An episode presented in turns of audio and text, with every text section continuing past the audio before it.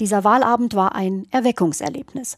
Denn so manchem ist klar geworden, die CDU ist nicht Dauerpächter im Kanzleramt. Man stelle sich vor, Deutschland kann nicht nur ohne Merkel, sondern auch ohne ihre Partei regiert werden. Und eine unionsbefreite Republik wäre sogar eine Perspektive, die dem Land, den Menschen und auch dem politischen Berliner Betrieb gut bekommen würde. Ein Regieren ohne CDU ist nicht nur möglich, sondern sinnvoll.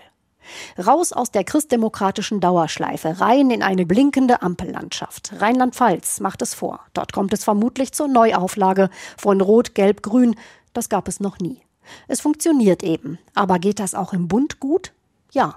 Eine Dreierkoalition wäre zwar ein Novum und dann ist da auch noch diese unberechenbare FDP. Christian Lindner ist schließlich schon einmal mit den Grünen aufgebrochen nach Jamaika und hat Schiffbruch erlitten. Die Häme hängt ihm bis heute am Hals. Lieber nicht regieren als schlecht regieren. Das aber war gestern. Lieber mitregieren als nicht regieren. Das ist heute. Und wenn sich alle drei Partner ihre Kernkompetenzen lassen und nicht auf Prinzipien beharren, ja, dann geht das gut.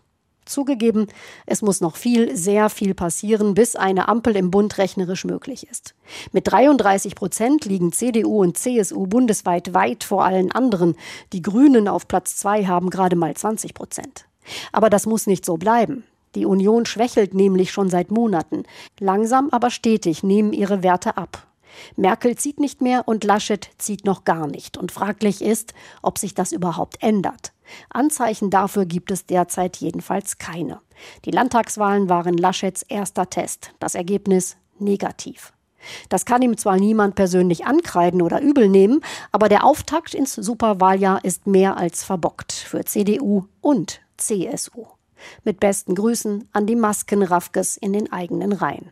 Und damit nicht genug. Die Union hat einen angezählten Bundeswirtschaftsminister und einen schwächelnden Gesundheitsminister.